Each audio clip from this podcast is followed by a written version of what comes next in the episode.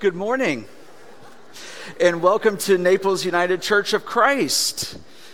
My name is Dawson Taylor. I serve as your senior minister, and it's a privilege to welcome you this morning. If you're worshiping with us for the first time, if you are a lifelong member, if you are joining us via live stream or Facebook Live, or if you have gathered this morning at Bentley Village, we are grateful for your presence this morning, and I apologize for issues last week, but we have promised we have it worked out, and the internet will never go down again, and it's never going to have a problem that was David's promise, so uh, we'll we'll go with that.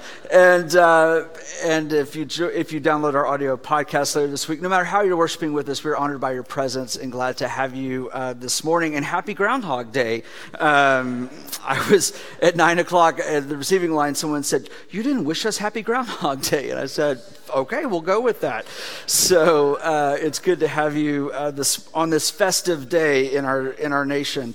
Um, it, has been a wonderful weekend uh, this morning. Uh, Michael Downs, a member of our congregation, and I yesterday were in Orlando yesterday morning at a Florida conference board of directors meeting, and uh, lots of wonderful things happening in the life of the greater church of the United Church of Christ. And um, and I think we both raced back because we had evening events last night, um, and so it's always good to be back. And then uh, the women of our congreg- uh, congregation, 38, gathered yesterday for for our women's retreat, Soul Collage, and I know they had a wonderful day. And so lots of exciting things happening in the life and ministry of our congregation. I just want to say a brief word um, about you probably saw this morning as you uh, arrived on campus that we now have a um, police presence that's here on Sunday mornings. The thing that I just want to say about that is, uh, or two things I want to say about that. First is this is coming uh, after a long study of um, security and safety um, in congregations today. We've had a, a, task force that's made up of members of our uh, Board of Deacons, uh, Board of Trustees, and staff. And so uh, the, and and so this is a recommendation that has been uh, made, and so uh, today is that first Sunday, and um, and so I'm grateful to that team for their uh, very uh, faithful work. And the second thing I want to say about that is that I just want to be clear that this is being proactive, not reactive, and so we are simply uh, want to be mindful of safety and security in the times that we live in, and so I'm grateful for all those who have helped make that possible.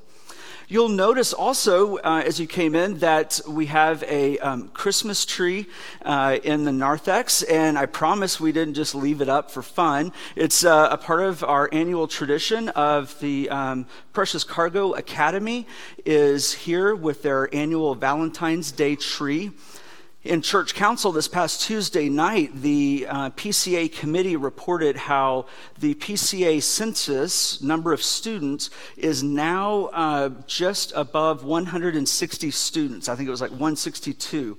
And I was reflecting to the council that when I arrived six years ago as associate minister, there were 75 students. So in six years, there's been such tremendous growth in that program, thanks to Dr. Leanne Badham and so many others. But I think one of the other key reasons that that has uh, happened is because of your tremendous support. And so I want to say thank you. One of the ways that we support them is uh, every year on this Sunday and then the, the two Sundays closest to Valentine's Day, we um, have a tree, and you'll find on that tree things like package of markers, scotch tape, things that help defray the costs that they have with their uh, everyday budget. You'll also find ways that you can underwrite field trips, and there's so there's small things, large things, and everything in between.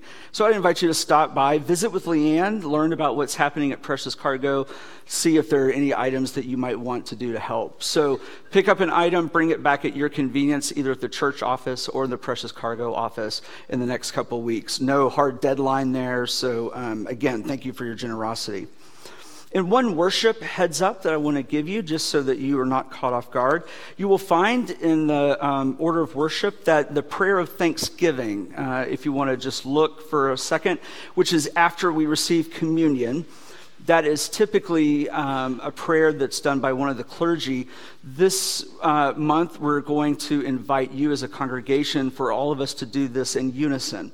And so I'm actually leading that prayer, and so I will simply invite you to return to your bulletin, but I just didn't want to catch you off guard, and so want to give you a heads up about that.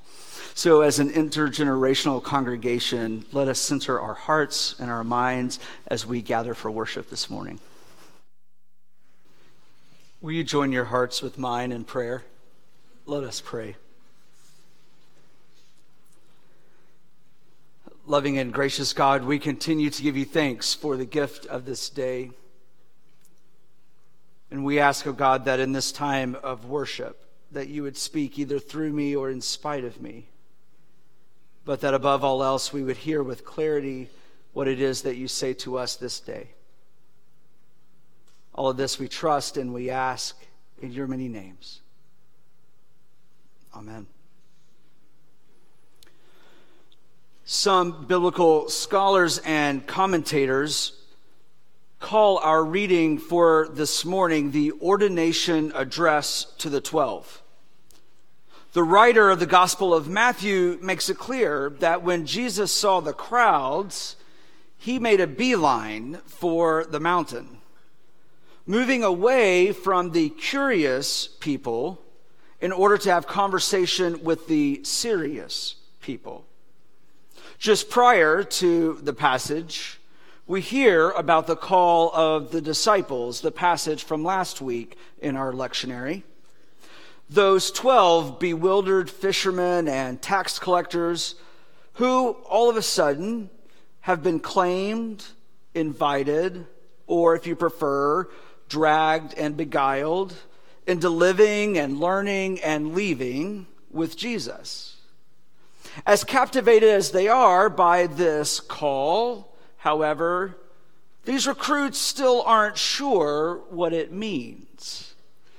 So this morning, Jesus takes them on a corporate retreat, if you will, to the mountaintop to teach them.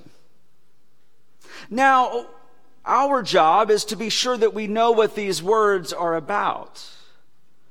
So often it's portrayed about oughts and shoulds, but that's not really what it is. It's not about working and doing. These words are about blessing. Jesus begins with the blessings that are already ours. This passage, this prologue to the Sermon on the Mount, is not about what we will be, it's about what already is. This passage does not tell us that God will be good to us. It tells us that God is already good to us. It does not suggest that the realm of God will come someday. It proclaims with great joy that the realm of God is already here. Right here in the reality check of our imperfect lives, God is blessing us and loving us. Despite our titles and our public smiles, despite our bank accounts and the length of our resumes, despite all the acquired riches of the world, we know, if we're really honest, at a deep level, we are poor in spirit. We know that our lives are filled with sadness. We know that as much as we want to be in charge, we are utterly dependent on the grace of God to make it through the night. Yes, we know that our meager efforts to find peace in a violent and turbulent world often make little difference. We know that when we really stick up for what we believe and what we value, the power brokers of the world will laugh at us and pass us by. I recently read about a remarkable woman who spent her life teaching and educating brain damaged children. I believe this is probably one of the group of people in whom our world pushes to the margins the most. Oh, we're nice and we're charitable, but we don't really value them because we don't know what to do with them. And so we keep them at a distance. But this woman spent her entire career, career educating and working with these children, so much so that her values were completely transformed. Not only were these children worthy of not being rejected, but they became to her chosen and precious. They became to her a blessing. The poor in spirit, the clean of heart, the sad and the persecuted ones who somehow reflect the joy of God's grace. One year she decided to have her class put on a production of My Fair Lady. It never occurred to her to not give the lead part to a girl whose motor system had been damaged to the point where she was confined to a wheelchair. It never occurred to her to not give her the part.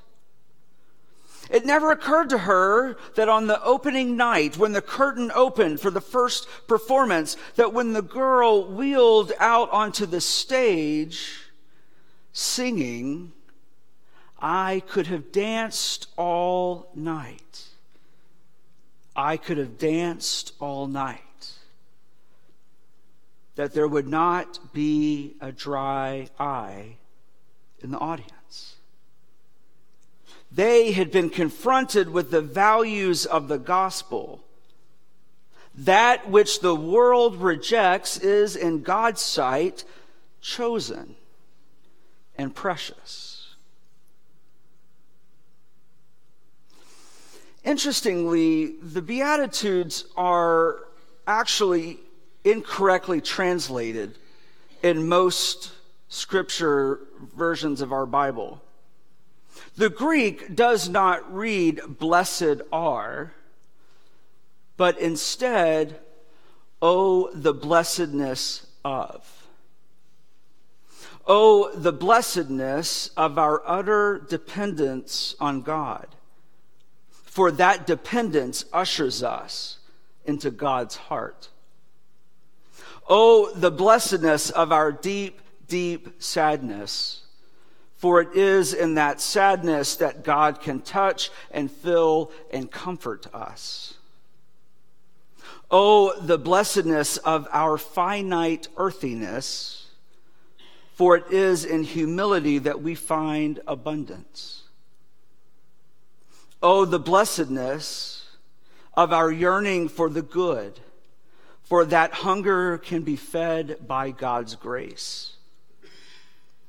Oh, the blessedness of our generosity, for generosity is the sweetness of God's love.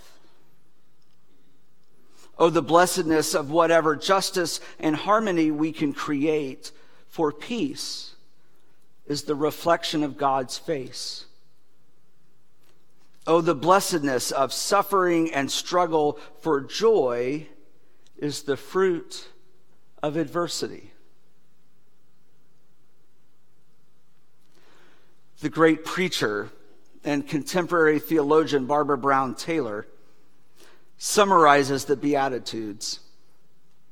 But I believe more than that, that she encapsulates more than these teachings of Jesus, but rather summarizes how to be happy in today's culture. Barbara Brown Taylor simply says this you are loved. Go, therefore, and act like it.